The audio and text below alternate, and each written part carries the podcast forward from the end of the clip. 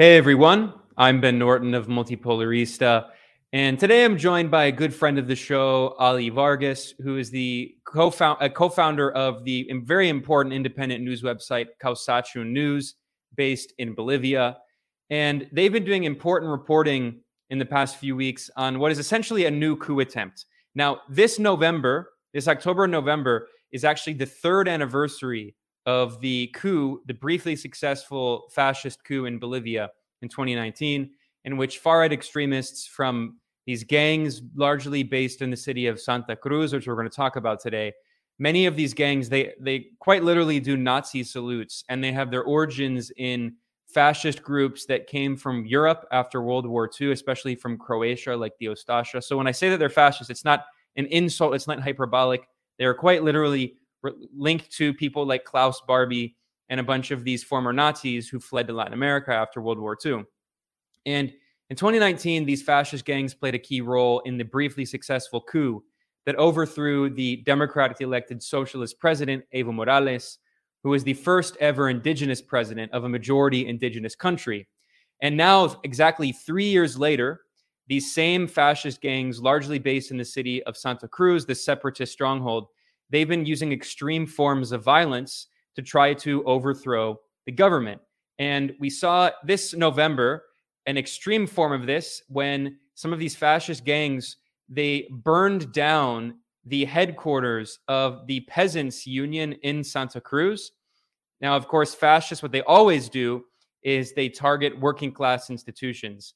And this is not only a union representing workers' power, but specifically a peasants' union. And of course, peasants and farmers in Bolivia are also disproportionately uh, indigenous in, in a majority indigenous country, whereas many of these thugs and these fascist gangs are descendants of European colonialists who are lighter skinned Bolivians. So we we have some reporting that that I've been following from Kawsachun um, Kawsachun News, which Ollie is the co-founder of. People should go check out their website, kawsachunnews.com. And they've been reporting regularly on some of the far right attacks on health workers, on union organizers, on indigenous leaders. I mean, th- this is an example of the kind of fascist street violence that was that set the stage for the coup in October and November of 2019. So, Ollie, thanks for joining me. Um, that, uh, for people who don't know, I just wanted to give a basic overview there. Um, this is the third anniversary of the coup in Bolivia. Um, you, you've lived in Bolivia for several years. I visited Bolivia and I went to Senkata, the site of the infamous Senkata massacre. The, the, the violence of the 2019 coup very much lives in the historical memory and the, the culture of Bolivia today. People remember just three years ago the dozens of people who were killed by the coup regime, backed by these fascist thugs. Before we talk, talk about you know the latest coup attempt, let's just talk about the third anniversary that we're seeing this October and November, and how Bolivians are responding to this the the renewed violence on this anniversary. Hi, Ben. Thanks for uh, having me on. Always a pleasure. And uh, yeah, three years uh, since the, the coup, uh, two years since the recovery, the restoration of democracy with the victory of President Luis Arce in 2020. um, or on October 2020, with 55% of the vote. Um, you know, in, a, in an election where all the media, including international media, uh, including all the polls, said that uh, the movement towards socialism wouldn't win in the first round. And in the end, they got uh, almost double the vote of the second uh, candidate, Carlos Mesa, on the 28%. And I think it's it's interesting to see what forces still alive today. Uh, the movement towards socialism, I've, you know, I've said it on, on lots of occasions. The reason it didn't just disappear after the coup, after the persecution, is because it's an alliance. It's not formal political party. It's an alliance of social movements, including uh, workers' unions, uh, campesino unions, uh, etc., indigenous movements. And when um, when the coup took place, even though they persecuted leaders, and you know over a thousand people were arrested in uh, the aftermath of the coup, uh, two massacres, as you mentioned in Saka, in Senkata and uh, Sacaba, and it didn't. The, the movement didn't disappear because it exists in every town, in every union branch, in every uh, even in every small village. So it, it, it wasn't possible for them to to lock up everyone, of course. So it's a force that still exists today. Whereas the other people who took part in that election, let's have a look at them. Carlos Mesa, second place. He was, um, you know, real, really the, the State Department candidate, sort of. Um, I'll describe him uh, as a liberal, um, not a fascist, but a sort of a, you know a capitalist liberal, and who was part of the coup in 2019. Was probably the more moderate end of that movement that included real fascists that we'll get onto. And his part, he set up a new party called Comunidad Ciudadana, and that basically doesn't really exist uh, now. Uh, they have, of course, people in Congress, uh, senators, etc., but they don't have any actual members, any actual supporters that are outside, um, you know, the, the, the payroll of, of, of, Congress, and and of course that means that when the, when there's next elections, they'll disappear. And this is what always happens in Bolivia. There's always every single election is uh, just new parties completely. All the ones that had seats in Congress before just disappear because they they just don't have members. So someone else comes on the scene, sets up a new party. They get people in Congress, and the cycle just goes on. Um, and the only constant being, of course, the movement towards socialism. The third place, it, Carlos Mesa got 28, I think 28% of the vote in that election. Um, third place with uh, like 7%, if I'm uh, can remember correctly, was Fernando Camacho, who was uh, who's based in Santa Cruz. I should mention that Carlos Mesa is, La Paz. He's the representative of the uh, of the bourgeoisie in the Andean west of the country. This is important. This regional divide is important. Fernando Camacho is a guy, um, yeah, who's who's more traditionally uh, fascist, who was president of uh, what's called the Civic Committee of Santa Cruz, which is essentially a committee of uh, the biggest landowners and uh, you know industrialists in Santa Cruz, and they have numerous sort of um, oh 14 percent underestimating him. um, yeah, uh, they have number of sort of violent groups at their command, including a group called the Unión Juvenil Cruceñista that was identified by uh, the HIE report, which is the independent um, sort of human rights report commissioned by the Inter American Commission of Human Rights, uh, identified in that report as a paramilitary uh, group and that needs to be disbanded essentially, both to protect democracy and protect um, people's rights, especially in the city of Santa Cruz, because these groups are used by businessmen like Camacho to uh, just cause terror. Um, you know, uh, their favorite tactic that we've been seeing the past few weeks as well, and it was the same thing during the coup itself, was uh, you know young men blocking roads. Uh, a lot of the time, charging people you know, five, one dollar, two dollars uh, to, to you know to walk past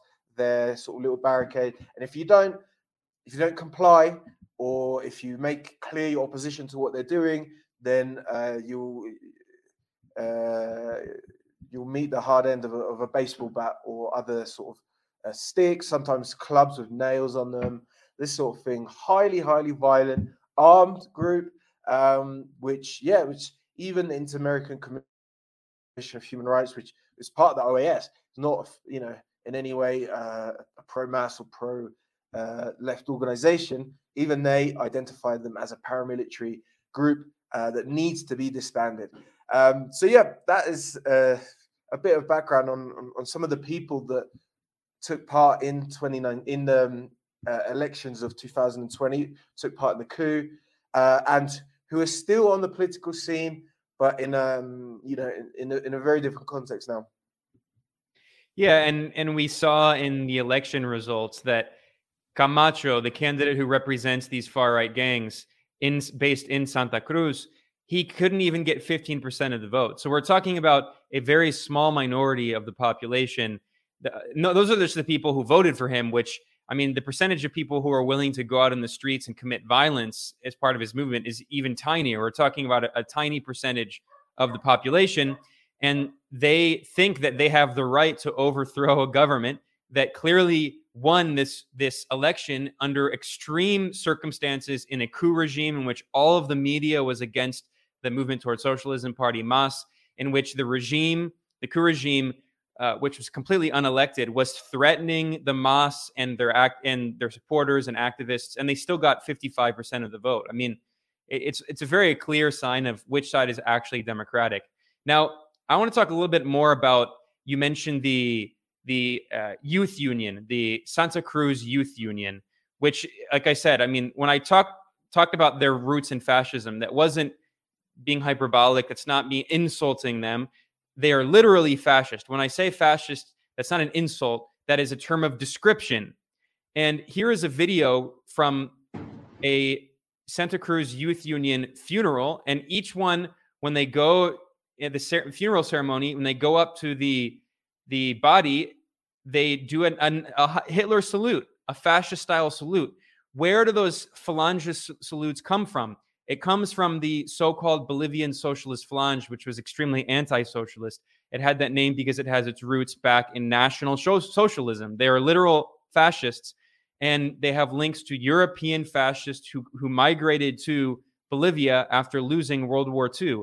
And that's why they do these phalangist salutes. They are literal fascists. And this is in a region in Santa Cruz where, as the journalist Matt Kennard has showed, as I've been reporting on this, I know you've been reporting on it, these separatist forces like the the Santa Cruz Youth Union and the Civic Committee of Santa the pro Santa Cruz Civic Committee, which is led which was led by uh, people like Camacho who are integral in the coup. Historically, these groups have been supported by the U.S. government. We have documents, State Department cables from WikiLeaks showing that these literal fascist Nazi saluting gangs have been supported historically by the US government in order to try to destabilize the leftist government of the MAS. And this leads us to the latest acts of violence. I mentioned that that they burnt down the headquarters of a union of a uh, peasant union in Santa Cruz. And here you can see a, a Bolivian activist on Twitter talking about how the fact that the the, the Santa Cruz Youth Union, the fact that they b- attack and burn the headquarters of the the uh, workers' union for peasant workers in Santa Cruz is a clear sign of their racism. So let, us talk a little bit more about this this uh, racist, blatant, fascist pol- political ideology of these groups that are attacking the government. I mean, saying that they're anti-democratic is is probably an, a compliment for them. Like they don't even pretend to care about the indigenous majority. For them, Bolivia belongs to the light-skinned white European descendant Bolivians, and the indigenous majority are barbaric in their view, basically. Yeah, definitely. Uh, there's a, a specific history with fascism in Santa Cruz and Bolivia is a very diverse country, so geographically and culturally. Um, so, you know, where I'm speaking to you from is La Paz, which is the Andean part of the country, Andean sort of half of the country. Uh, there's Bolivia has the Amazon, about a third of the country of the land is but is Amazon rainforest. Uh, there's like sort of desert type land in the south on the border of Argentina. Uh, and then there's sort of the Amazon basin, sort of forest savanna type land, which is uh, Santa Cruz. And there's just very different cultures, you know, 36 different uh, indigenous nations in Bolivia, um, which very, very, very different for each other, you know, from Andes to Amazon to, and in Santa Cruz itself, you have a lot of indigenous uh. You have uh, Guaranis, uh, you have Ayoreo, and uh, and a few others, and they they are indigenous to the to what is now uh, known as Santa Cruz. And it was, but it was very sparsely populated for for most of Bolivia's history up until like the 70s. And Bolivia's wealth came from like the mining areas in the Andes part of the country, in places like Potosi, Oruro. And essentially, after World War II, what happened was um, a lot of you will know about the you know the histories of Nazis fleeing to Argentina or uh, Brazil, Chile, you can even find like in Chile and Brazil, there's even still like whole towns of just like German speakers.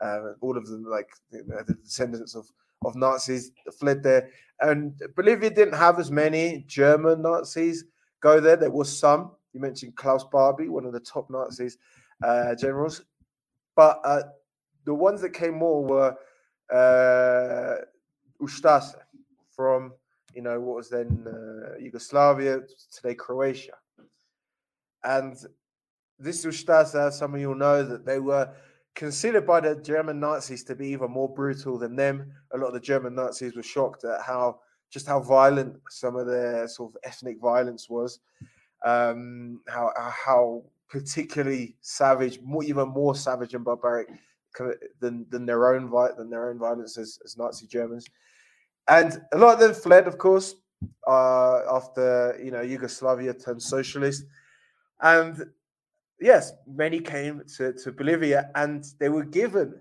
free land for free, large, huge areas of land, 10,000 hectares, 20,000 hectares, 30,000 hectares in Santa Cruz because one, there, there, was a lot of free land, but also in a lot, of cases, these indigenous communities that I mentioned were expelled uh, to make way for, for these Croatians. And that's why you get uh, in Santa Cruz in these groups like the Unión Juvenil Cruceñista, like you mentioned, like the civic committee. Half of them have Croatian names, including the the guy, uh, the second, Anya, the guy who was An- Jeanine Áñez's economy minister at the end of her uh, regime was a guy called Branko Marinkovic. Branko Marinkovic. He used to be the, the president of the civic committee. Um, you know, played a huge role. He was actually you know, he escaped uh, the country uh, during Evo Morales' government, and then he was brought back uh, after the coup. He, he went to Bolsonaro's Brazil, right? Yes, that's right. Yeah, yeah, yeah. And and Marinkovic was, of course, a very close ally of Camacho, who's the guy leading the violent attacks now. Yeah, they come from the same organization, which is the Civic Committee, the the Committee of the Landowners and Industrialists of Santa Cruz. So you have this connection with the the Croatian uh, Croatian fascism there in, uh, in in the city of Santa Cruz, and a lot of you know their discourse will say that oh, you know if Andean Bolivians go there, indigenous Andean Bolivians say oh you're they're migrating here, uh, this is our land, we you know our this is our region, when they themselves have Croatian uh, first names and surnames. So this is the kind of uh, discourse that they have about who who Santa Cruz and who Bolivia belongs to. Uh, a lot of these people as well, the, the youth union, they don't they don't want to be part of Bolivia. They believe in separatism. They want Santa Cruz to be an independent country, um, and they they came close to to uh, really making that a reality in 2009 when they essentially sort of declared a split, but um, that was defeated by Evo Morales' government. And but yeah, this uh, that that they're the most extreme end of the of the Bolivian opposition, the most violent part of the coup, um, and liberal, the sort of liberal, um, uh, centrist types like Carlos Mesa, although they are, they don't share a lot of the views of this group, but they have always been willing to work with them, always been willing to have an alliance with them, um, both during the coup and the elections, uh, and, and and still now in, in these most recent protests. And they it's very traditional fascism, I think, because it's like using as well, using uh, what you would call the lumpen proletariat as shock troops for the interests of big business. So a lot of the people during these recent protests and during the coup, I'd say a lot of them are not are not ideologically fascist or right wing. A lot of them are uh, street criminals, gang members, uh, you know, people for um, small payments, for drugs, uh, for for alcohol, they'll go and do this work for them. And you know, we we've been there. Um, you know, our, our, co-founder Camila as well was reporting there in Santa Cruz, and a lot of these people that they're blocking roads is like 18 year olds in like flip flops and shorts and like a, a fake uh, football shirt, like a fake Neymar shirt or something. They've got their face covered up holding a baseball bat. Like, I don't think those people are, you know, have a defined political ideology. They're there as well to make money because they charge people to go. And what does that money get spent on? Of course, alcohol, uh, you know, all these sorts of things. So a lot they they use these sorts of groups of football hooligans as well from the club Oriente Petrolero have a history of uh, this sort of violence, paying them. So that that's the kind of alliance that we're seeing right now. It's so similar to the coup attempt in Nicaragua in 2018, where they did exactly the same. You had ideologically, you had far right forces that were kind of guiding the coup attempt with the support of the US government, of course, and weapons. But then they were paying all of these, you know, common criminals and drug dealers and lumpen elements to, to you know, erect these violent barricades that they called tranques it was the same tactics used in the 2017 coup attempt in Venezuela in the so-called guarimbas. And a lot of the, the so-called guarimberos, they were just like young kids. You know, a lot of them were, you know, just criminals, but also just people who were getting paid and they had fun and, you know, just throwing rocks and throwing Molotov cocktails and shooting mortar cannons and setting things on fire and laying off bombs. Like it was fun for them. And they get money and drugs and booze. In the case of Nicaragua, I mean, there are cases there's evidence of like video showing that sometimes people would show up in vans and they would just dump a bunch of alcohol and drugs and also guns during the coup attempt to all of these thugs to carry out the coup. So they're they're the muscle behind the coup. And what you described, it's so similar to coups throughout history, especially especially US backed coups, CIA backed coups. For instance, we know the same thing happened in the famous CIA coup in uh, Iran in 1953 against Mossadegh. There were a lot of you know violent gangs in the streets just carrying out this violence, and of course the same exact thing happened in 2019 in the Bolivia coup. So I mean, there's so many historical echoes of this. Also, the 2014 coup in Ukraine. Um, what you said is important about how there are these like neoliberal technocrats, people like Carlos Mesa, who are clearly the kind of more respectable, uh, media friendly figures who are more publicly backed by the US in elections. The same thing happened in 2014 in Ukraine, right?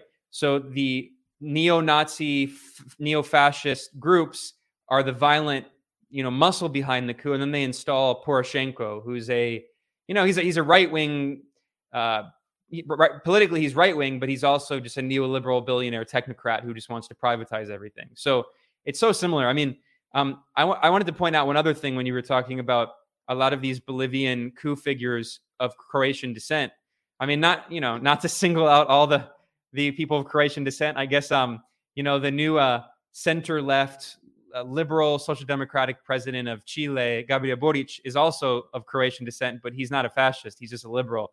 But um, in in Bolivia, in the case of the coup, the you know, people probably know Jeanine Áñez, who was the de facto leader, the de facto president on paper She's the one who went to the presidential palace with the giant Bible and said that, you know, um, Jesus has re entered the, the palace and, you know, using this very racist, anti indigenous rhetoric about Christianity, kind of like the Crusaders. Well, the real power during the coup was not necessarily her. She was more of a figurehead. It was the minister of government, Arturo Murillo. And Arturo Murillo managed all the state security services and the police. And what's not that well known is his other his other last name is Prijic. So he's also of Croatian descent, allegedly linked to Croatian fascists. So I mean, uh, you know, it it it, it I, I, hate to just call out all the Croatians, but uh, when, when you start noticing a pattern here of people whose family members were Nazi collaborators that that fled to Latin America, I mean, you can start understanding where some of these far right political groups come from. Now, I want to talk about the tactics that have been used more recently this November. They're not the same tactics as the 2019 coup. 2019 coup, starting in October, was uh, the tactic was that the Organization of American States, which is, of course, largely dominated by the United States, it was created by the US government, alleged falsely that Evo Morales stole the October 2019 election, which is completely absurd. He won the election and then what happens is they spread false alleg- allegations of fraud that were completely debunked later on. And then there are all these street violent elements came out, like the gangs and these thugs we were talking about, and started, you know, burning down government buildings and erecting these barricades. The tactics today are different. The tactics today are well, they are still burning down buildings and using violence, but ostensibly the strategy used by Camacho, who's the really the coup leader, is that they're protesting the census. So can you talk about the census controversy and then also talk about the um, the paro? The paro it's kind of like a strike, but it's not really a strike because they're not workers. It's just like a shutdown, basically. They had a lockdown that actually just ended. It's ending this week.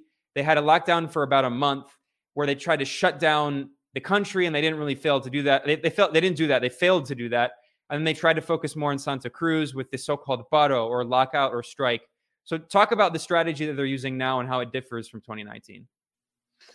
Yes, I guess starting with the, the issue of the, the census, um, I'm sure this will appear sort of quite strange for a lot of people viewing because, I mean, where where's there ever been conflicts of any kind in regards to national census. I think most a lot of people don't even know it's happening until they they get the actual forms in and have to fill in their information. It's not not considered a political issue pretty much anywhere in the world, but here um, it's being used as the excuse to do what they're doing now. And I say that because it's I, I you know it's clear that that's is not the real issue. This is the protest of the past past month has been an attempt to destabilize the government, uh, you know, to, to bring down the government, and the census, the issue of the census was just a pretext. But their argument is so essentially, is uh, the census is going to be held in 2024 uh, by the government, and that was, you know, signed off by all of the sort of state governors in the country. Uh, Bolivia has nine departments. Eight of them uh, signed up to this, and six, uh, yeah, two thirds of the state governors are actually from the opposition, so they signed up for this as well. The only ones that were opposed was the Department of Santa Cruz, their governor, and uh, it, it's they say that because Santa Cruz has grown in the past few years, grown in population, that they deserve, you know, they deserve more a larger share of government uh, resources, and they want it to be brought forward. They want it to ha- take place in 2023 rather than 2024. And the, the date they proposed is literally just like six months before the government's proposed date. So, you know, really just no difference. Um, no, you know, as, as important as a national census is for a government to plan public policies, etc., you know, this is something that only affects people in an indirect way uh, and after, you know, after many years. So uh, it's clear that it's not the real issue. And you know, here in La Paz, in, in Congress, people talking about oh the the cartographic map and the, these technical things. But do you think that the guy in the in, in the fake Neymar jersey, uh, the 18 year old that's drinking in the street uh, at these protests, do you think they? They, they think they know what cartography is? No. So this is it, it was not the real issue, um, and also it's important to note that Santa Cruz is not the only area of Bolivia that's grown. For example, one of the places that's seen the most growth is the city of El Alto, which is next to La Paz. It's a majority indigenous city. It's had a huge economic boom in the past 10 years and has absolutely ballooned in size um, from migration from the country, rural Aymara areas of La Paz to, to the city of El Alto. But there, you know, they, they need a national census as well because they'll be owed a greater share of uh, central government resources, but they haven't been part of of this uh, at any stage of these mobilizations. At any stage, they agree with the government's position of um, of the date. So that's the issue of the census. Um, you know, it's, it's I bore myself even just talking about it because it's it is just a te- it's it's a technical issue rather than a political one in, in my view. But yeah, man, the, the tactics in Santa Cruz itself that we've seen in the past month are pretty much actually exactly the same as what we're seeing in the 20, 2019 coup. Um, you know, as we were saying before, the blocking the roads, the violence, etc.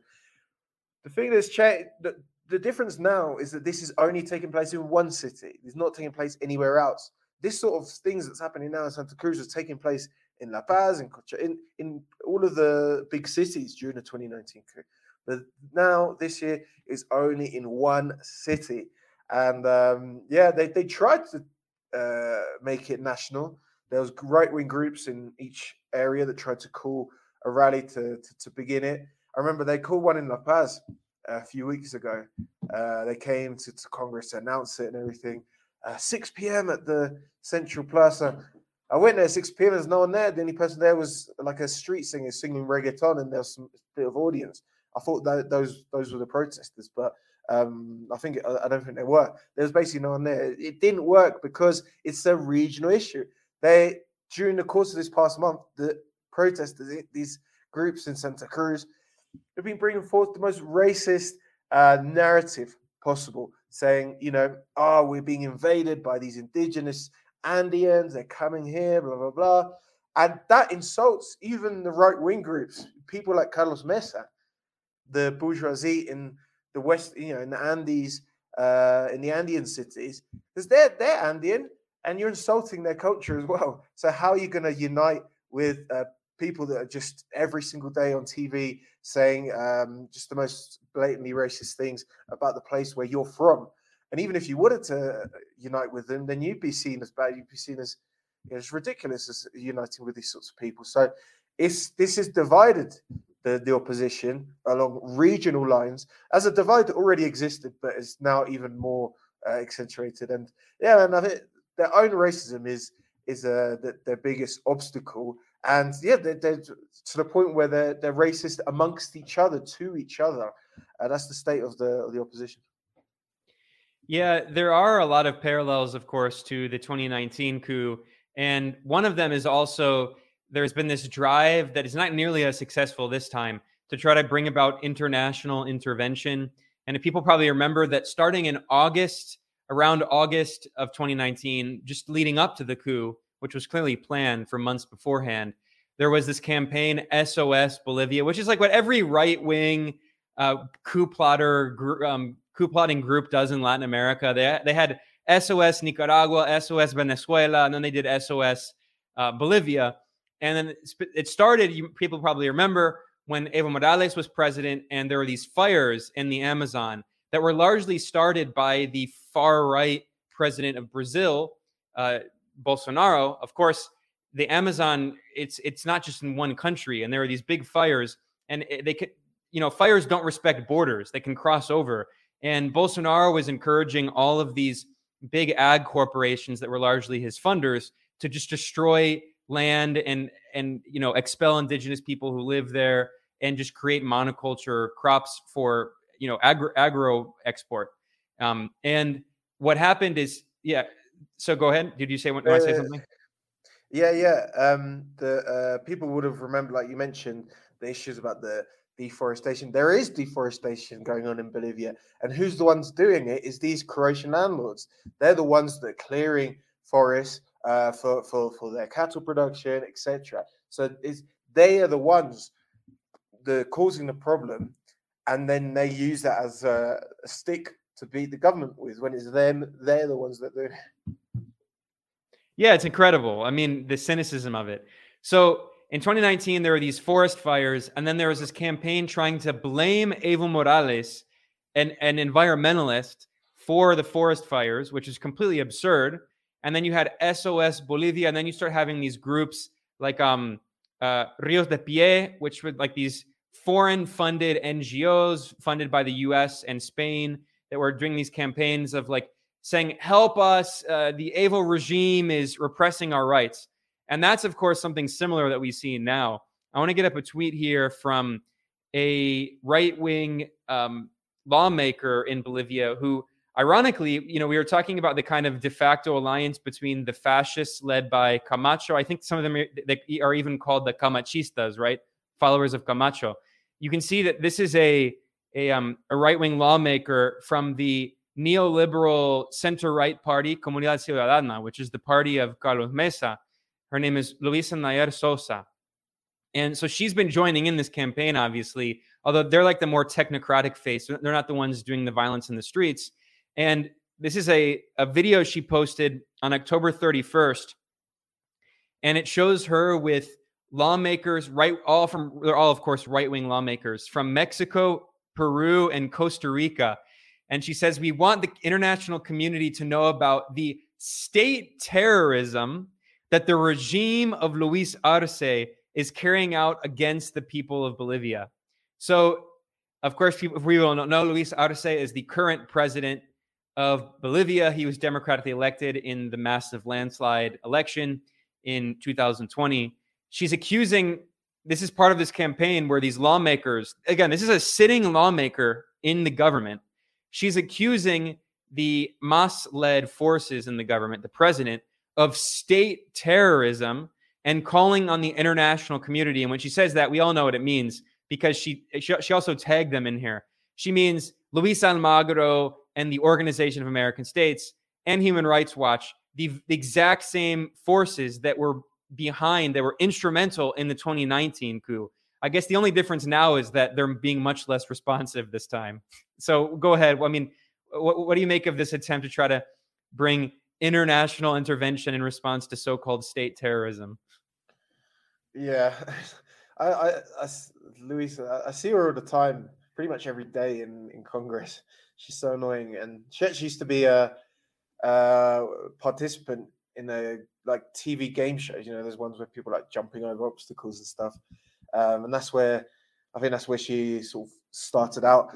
Um, but yeah, it's, it's uh, there has been an attempt to try and you know um, the SOS. I've seen SOS Santa Cruz, people tagging the American um, chargé d'affaires, people tagging the uh, you know US US government uh, Twitter accounts and things.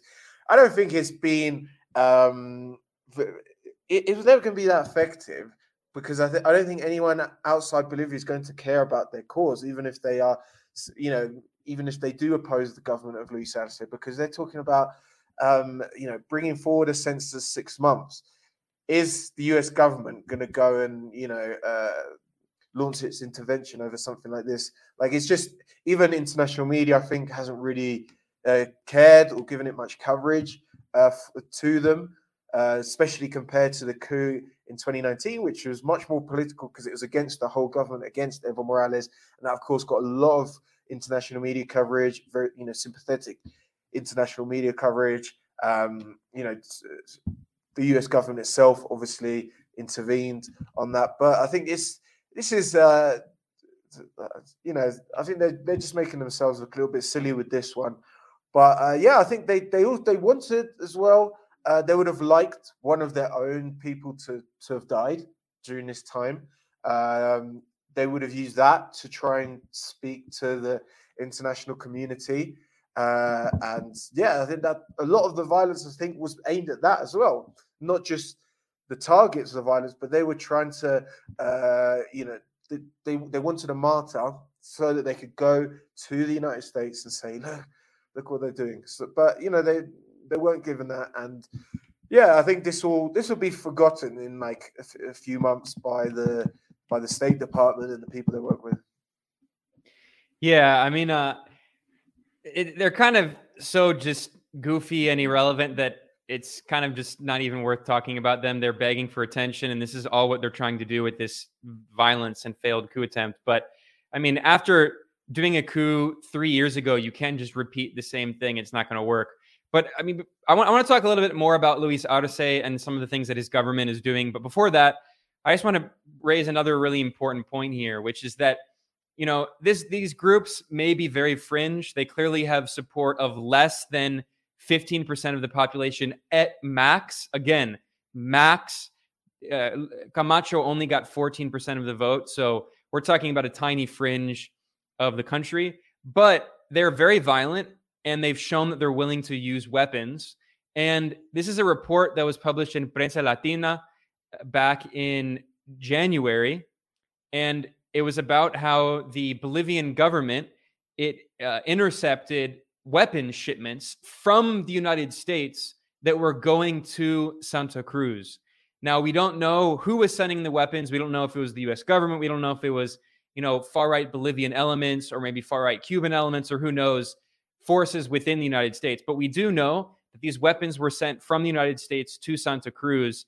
I'm wondering if you know of any other you know allegations of foreign weapons flowing in or money to to support these fascist gangs at the very least just to try to destabilize the government because they know they probably can't overthrow the government but at least they can cause a big headache for the MAS government Uh, yeah, in this one specifically, there was an attempt by uh, these groups in Santa Cruz to get help from Brazil, from Bolsonaro's Brazil. Santa Cruz is actually, you know, the department is on the border of Brazil, shares a very large border. Um, and a lot of them obviously have, you know, especially the the these Comité Cívico people, the the industrialists, etc. They have business in Brazil, a lot of links.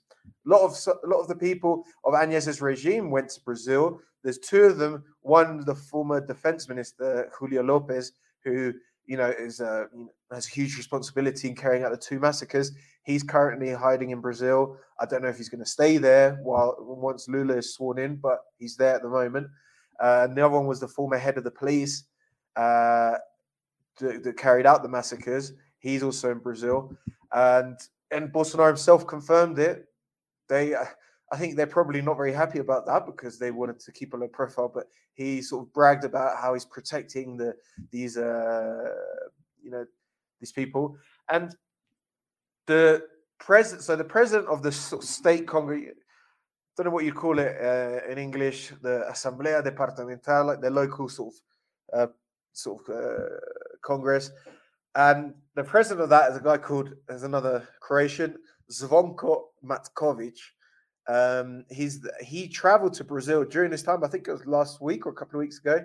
He traveled to Brazil um, with you know just at, not public agenda at all. Nothing he did there was publicized, um, and you know the, we believe that it was to try and bring funds, possibly even arms to to Santa Cruz, and it, it would be pretty, you know, since they do share a border, um, there would be a number of ways to do that. So yeah, the, this one they they were they were they were going for support from Brazil.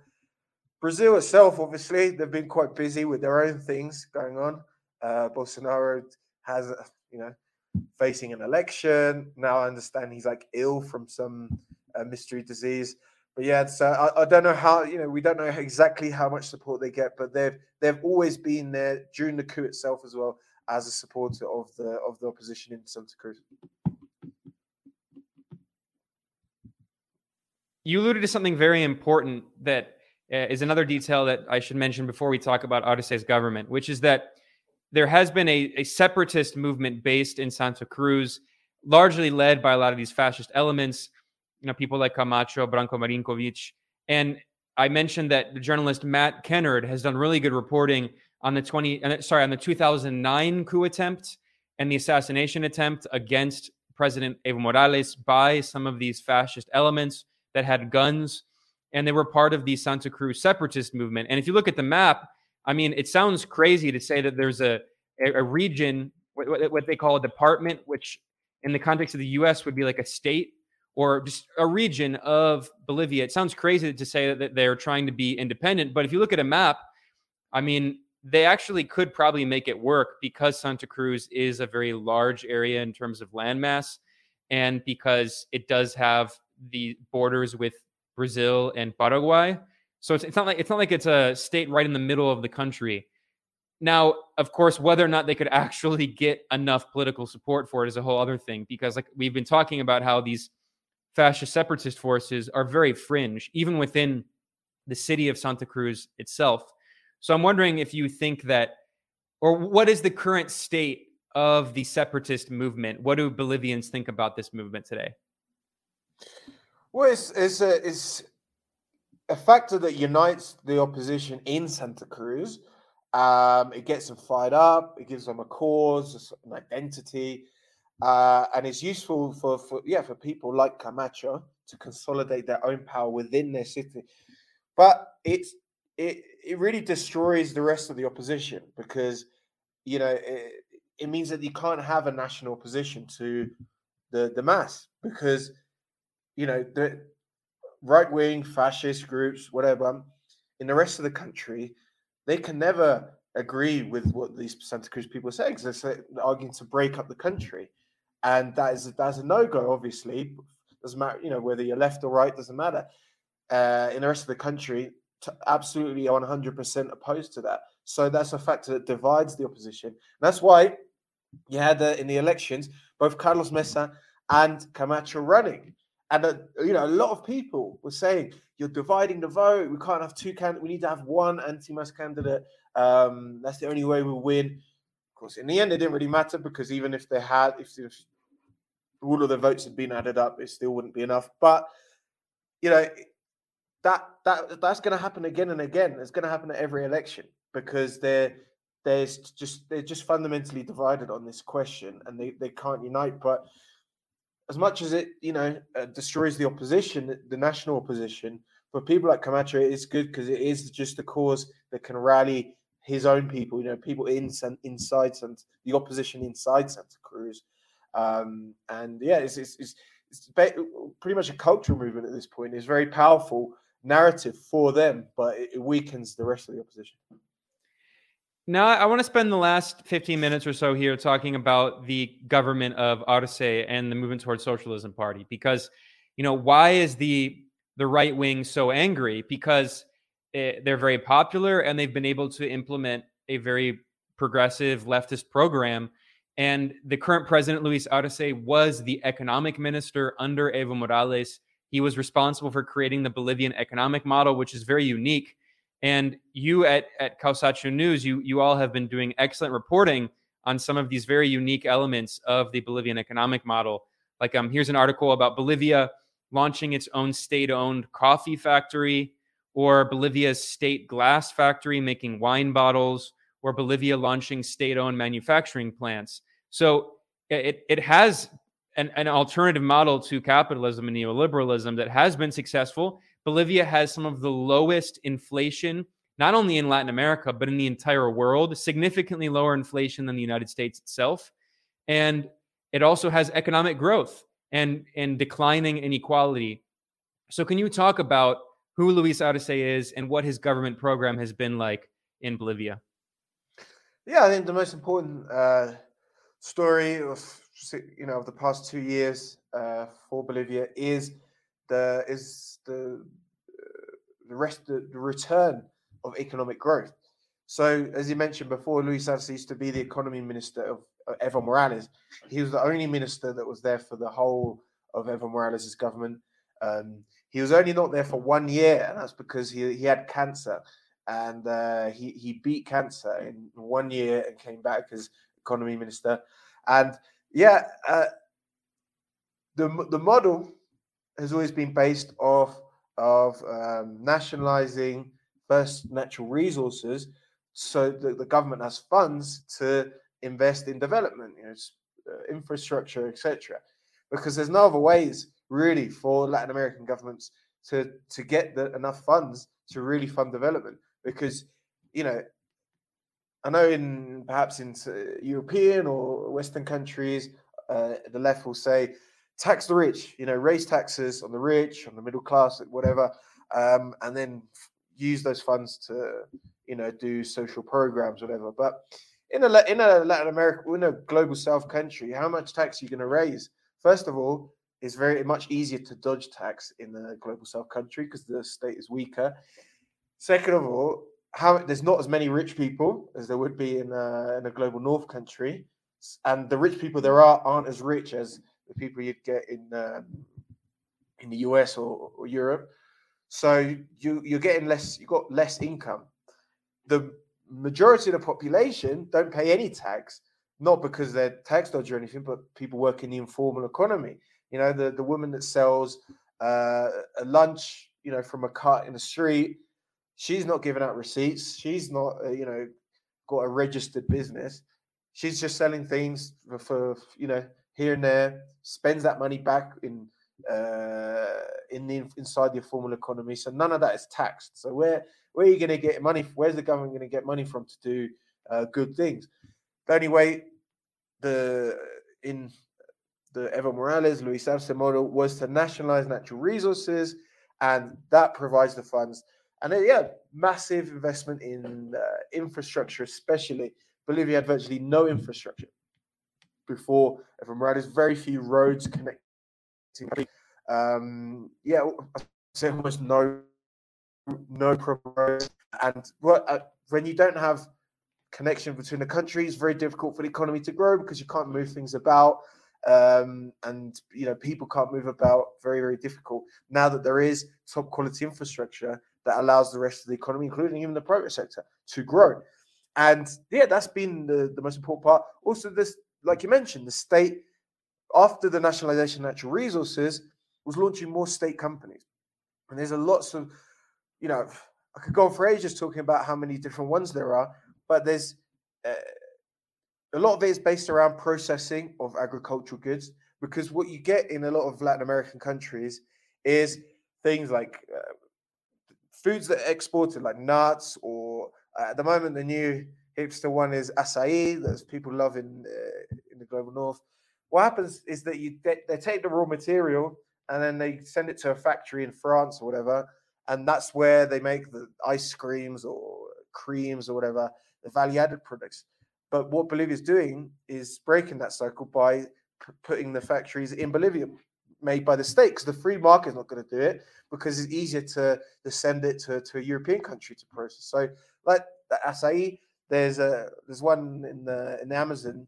Uh, I got to visit actually in the eh, in the department of Pando, near the border of Brazil.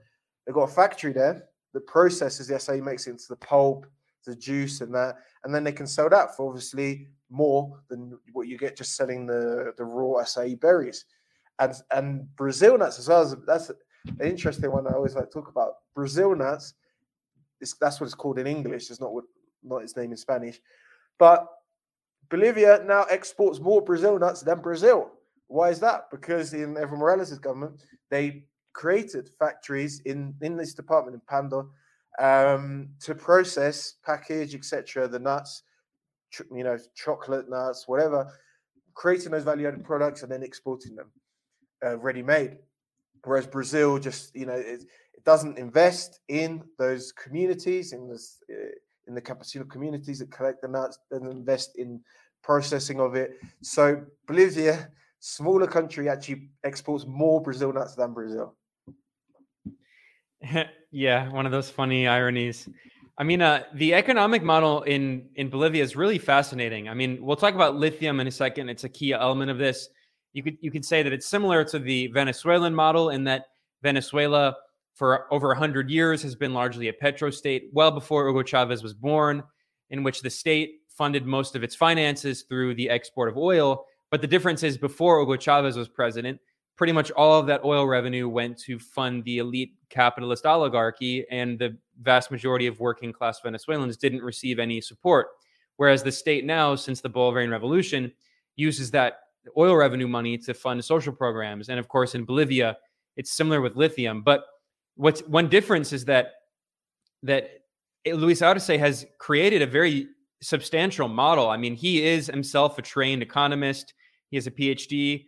And I want to highlight um, I did a previous report. I have a, a video and a podcast in which I translated parts of um, most of the speech that Luis Arce gave at the United Nations General Assembly this year.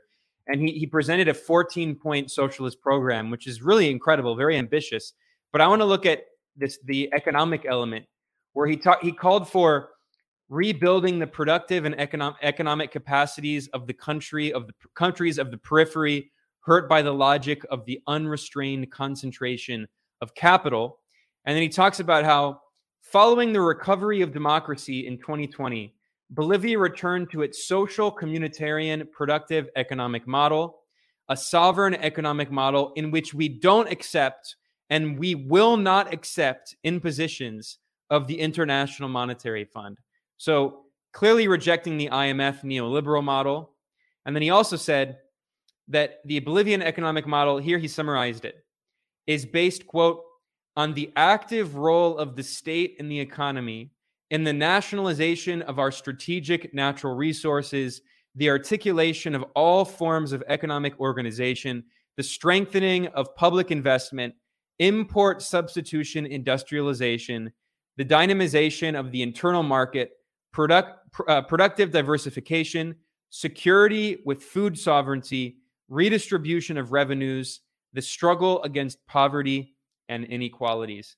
And he also pointed out that part of this model is influenced by Bolivia's indigenous communal communal traditions. So, I mean, I think I think Bolivia is very inspiring in that sense because this is a model that can be adopted by other countries. And we do see some kind of some economic collaboration.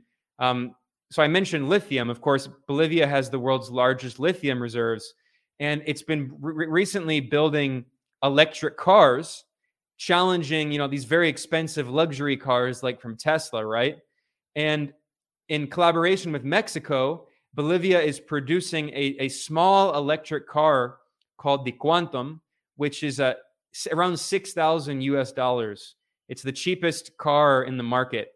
And here is the Mexican foreign minister, Marcelo Ebrard, sharing a, a video boasting of their collaboration between Mexico and Bolivia to build these electric cars. So this is another example of Bolivia developing its economy using its natural resources, but also doing it in collaboration with other countries in Latin America. So maybe you can talk about not only Arce's economic model, but his uh, commitment to regional integration in Bolivia. Yeah, definitely. That's uh, the, the issue of the lithium is probably the most important one at the moment because as, as many people know, lithium is incredibly important because uh, for making electric cars, which are likely to be the future, uh, for making batteries, uh, like phone batteries and stuff. So it's going to be incredibly valuable. It already is incredibly valuable, but a lot of countries, you know, are only just beginning to to develop now, it now, including Bolivia. And you know, for the easiest thing for the government to do would be to just privatize lithium, let the uh, whatever Elon Musk's gigafactories or whatever it is to come and just take all the lithium and uh, process it in the United States because they already have the or Australia. I think he does it in because they already have the, the infrastructure to do it, um, and just to sell it as salt. Lithium comes from salt, and the Bolivia has these uh, amazing uh, salt flats in the town of Uyuni. Uh, probably probably the most Bolivia's best tourist attraction as well. Really beautiful. And yeah, these things, which is what Chile is doing right now, because Chile has lithium as well. And the borage, they're just scooping up the salt, selling it for, for however many pennies uh, you can get for that on, on, on, the international markets. But Bolivia's vision is to have a nationalized, develop it within Bolivia, have a state plants, state factories, uh, creating the product, creating car batteries, creating. Uh, I, I remember they, they recently showed the, the prototype for you know, a portable charger for your phones, things like this. But big batteries that can power a house. Uh, you know, th- this sort of finished products that you can then sell for obviously much, uh, you know, much much more money. It brings in a lot more resources to the country, and the money from those sales, exporting those products um, will go obviously to the state, which can then go to further invest in infrastructure development, etc. So that's but to do that is going to require huge amounts of investment, a lot of technical knowledge that um, you know does not doesn't exist uh, to, to, the degree needed within Bolivia. So they have to cooperate with, for example, Argentina. They're cooperating with Argentina at the moment, which they've kind of sort of part privatized their lithium, but with the state still playing a role. So there's cooperation with Argentina the, a lot of cooperation with Mexico. Mexico basically have this exact same vision as Bolivia when it comes to lithium. They want to do exactly the same thing. So there's going to be a lot of interchange, you know, the technical experts, etc., sharing of knowledge. Uh, the only one where there's not a lot of uh, cooperation with at the moment is Chile. They're not really cooperating with anyone because they don't really care. They, they just want to export the raw material and they're already doing that. And yeah, I mean, a lot of people you get these like journalists in you know in Bolivia or other countries say, "Oh, look, the Chileans are making more money off of lithium now than than Bolivia or Argentina or Mexico are." Oh, of course they are because it's very easy. Do it tomorrow. Bolivia can make uh, a lot of money tomorrow just by letting the American companies come in and just take it take it all out. That makes you some money, but if you can, you know, uh, develop develop these processing plants to make the batteries, then you're going to make much more than just selling uh, raw salt. Yeah, you have feedback loops within the economy. So not only are you just, I mean, if, if in the case of Chile, which also not only has big a lot, lot, lot of lithium, but also large copper reserves, they just export those raw materials, which is what you know, which is what the colonies did when they were when countries were colonized by European colonialists. They exported raw materials, and you don't develop your local economy. Whereas if you want true economic independence, you shouldn't just export the raw materials. You should use those to develop local economies, which create jobs.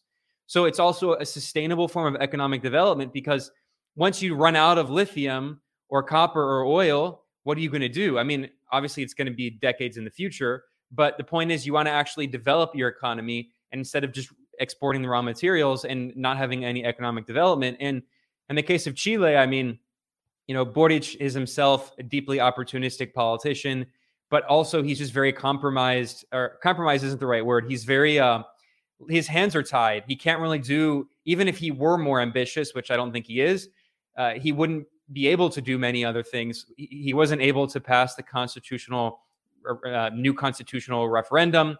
He, uh, in in that new constitution that was proposed, which wasn't just Boric. I mean, it was in general just many different parties and political movements in Chile, they didn't even call for the nationalization of the lithium and the copper. It wasn't even on the table. So the right wing in Chile is still very much in charge, even though they're technically not in government. They still are the ones determining what government policy is. And uh, in the case of Mexico, I mean, Mexico just this year, the Congress nationalized the lithium. So um, the last question I have for you, Ollie, as you know, we're already at an hour as we wrap up here, is now that in Brazil, the most populous, largest country in Latin America, Lula da Silva is returning, the leftist former president. In my view, it's going to be a massive geopolitical shift for the region. It's going to have huge political and economic consequences for every country in Latin America.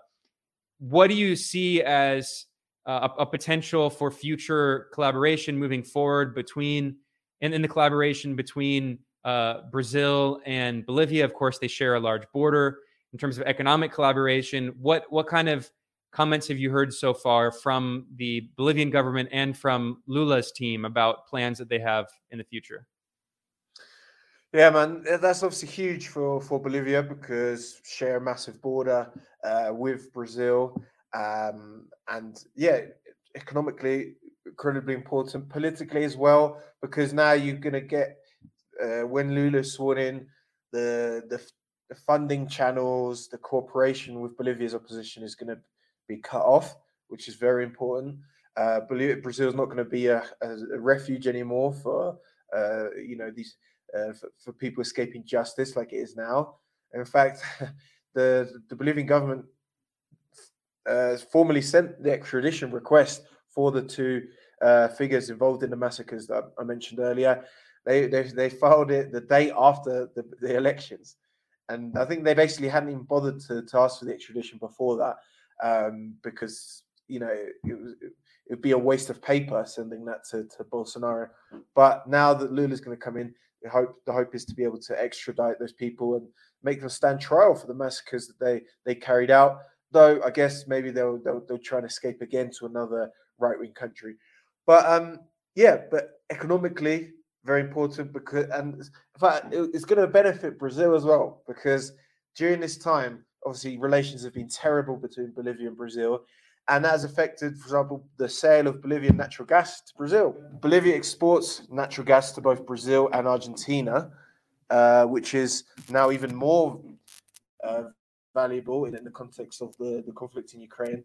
And because relations got so poor with Brazil, that basically the Bolivian government, because gas is state owned, has basically massively cut down Brazil's quota of, of gas, uh, which has caused you know problems in Brazil, prices to rise, etc. So I think uh, the you know the Bolivian government will definitely look to try and uh, increase that quota again, and you know as, as, a gesture of goodwill to Brazil. So this is something going to help Brazil as well. I think there's going to be a lot more uh, you know cooperation uh, between both countries. Uh, do you know if if Arce has made any hints about um, deepening economic collaboration with other countries in Latin America, potentially with a new currency? I I myself uh, I did a video and I have an article about Lula's pledge to create a new Latin American currency. He, he wants to call it the Sur, which means the South. And he, he made that promise before the election. He said if he won the election, he was going to create a Latin American currency. But now that he's going to be coming into office, we've seen that um, Andres Arauz, the former presidential candidate in, in Ecuador, he from the left, of course, he has also um, called for Lula to create a Latin American currency and what he calls a, a Bank of the South.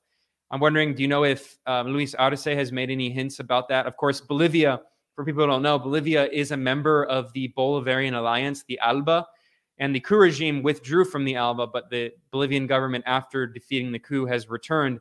And the ALBA, unlike other institutions of Latin American regional integration, like the CELAC, the Community of Latin American and Caribbean States, which is political, the ALBA is economic. The goal is to to weaken U.S. hegemony and specifically to weaken the dictatorship of the U.S. dollar. Has has Arce made any hints about that?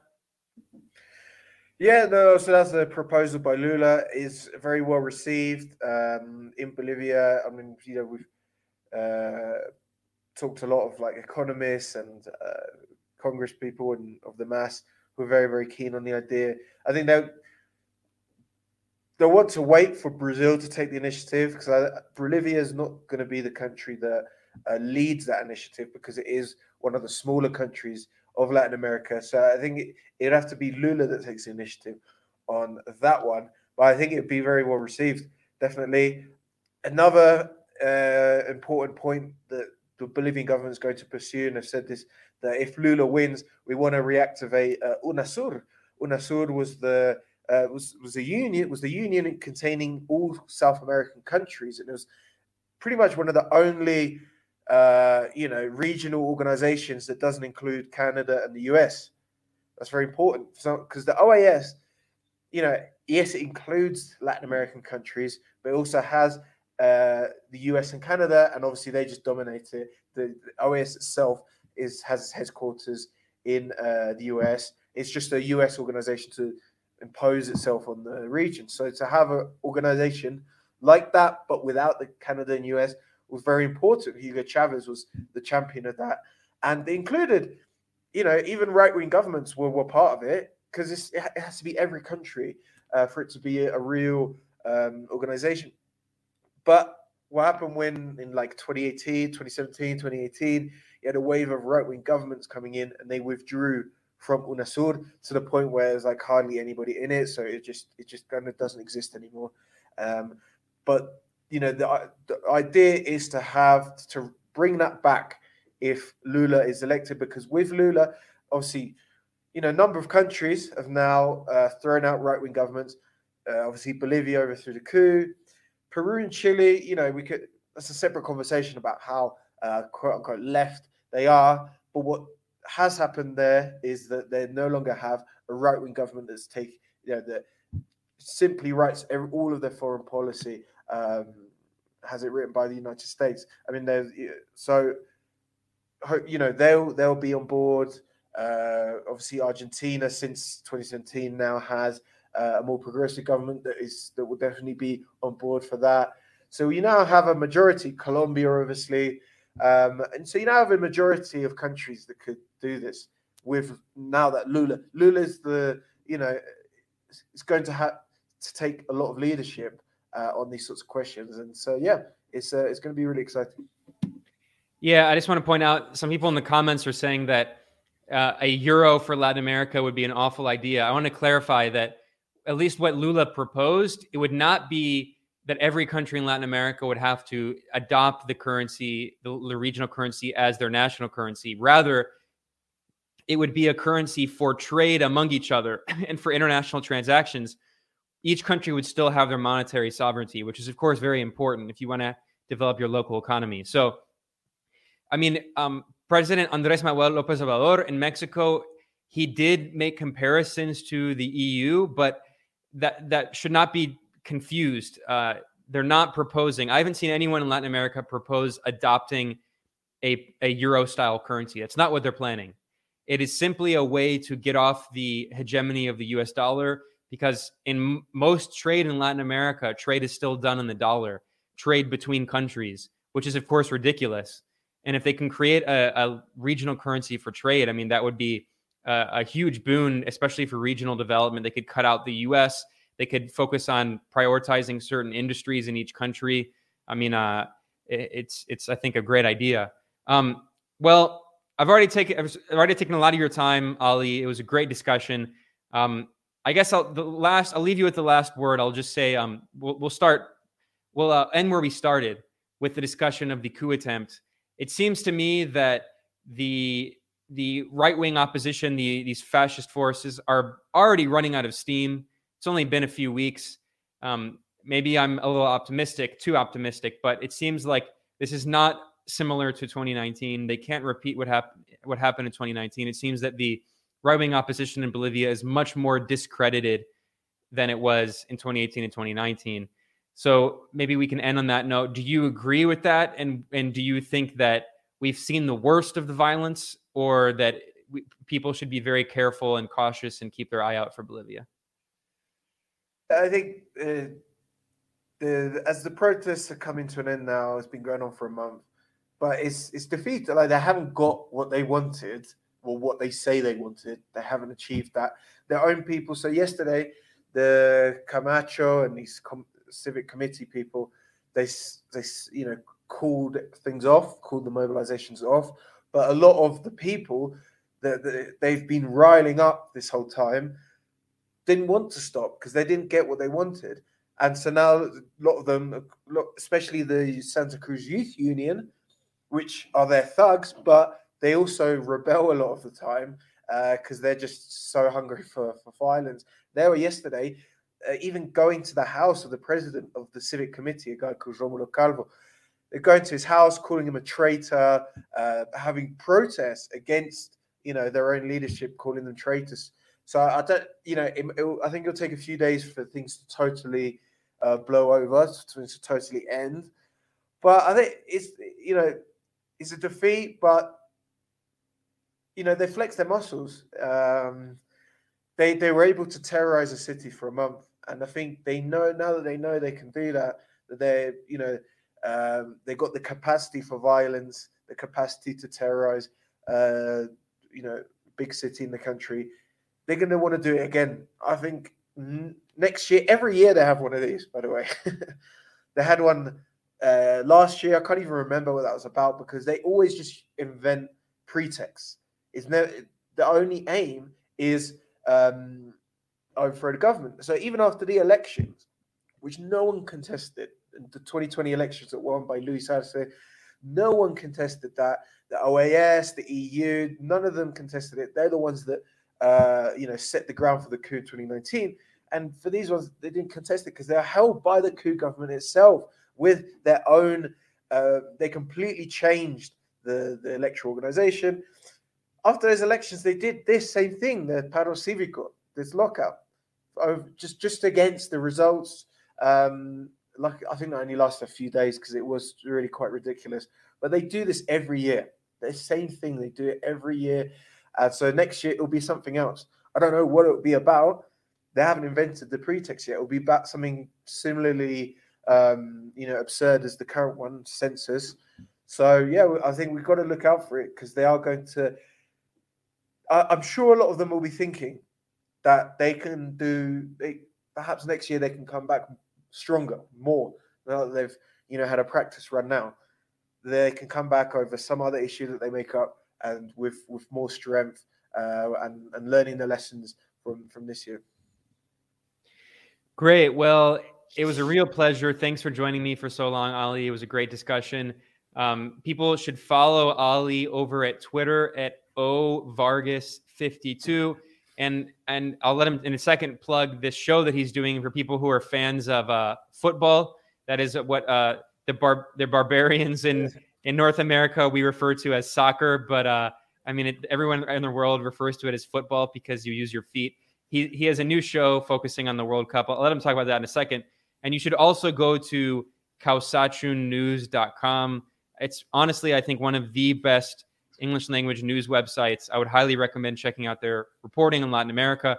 And for people who speak Spanish, you can go to kawsachuncoca.com for their uh, their reporting in Spanish. Um, I'll, I'll, leave you the final word, Ollie. Is there anything you want to plug while we wrap up here? No, thank you, Ben. Uh, thank you to everyone uh, uh, watched along as well. Yeah, follow us on Twitter. We uh, and yeah, we at the moment during this World Cup we've launched the South American Football Show, and for all the South American countries, we're uh, doing like a watch along, so we sort of commentate on the game live, uh, have sort of different fun games uh, in between. So yeah, we, we actually do it with an ex professional footballer from Ecuador who now lives here in, in La Paz, a friend of ours. So yeah, man, it's it's, it's fun. But yeah, after, obviously. Um, we're still we're still keeping our reporting going at Kawsachun News, um, on, you know, on all things Latin America. So make sure to follow us there. And uh, yeah, thank you, Ben. Thank you, Ollie. Of course, if you want to support this show, you can go to patreon.com slash multipolarista. And uh, you should go to Kawsachun's Patreon as well and support them. So with that, I think uh, I'm going to conclude this stream today. So thanks to Ollie and thanks to everyone else, and I'll see everyone next time. Thank you.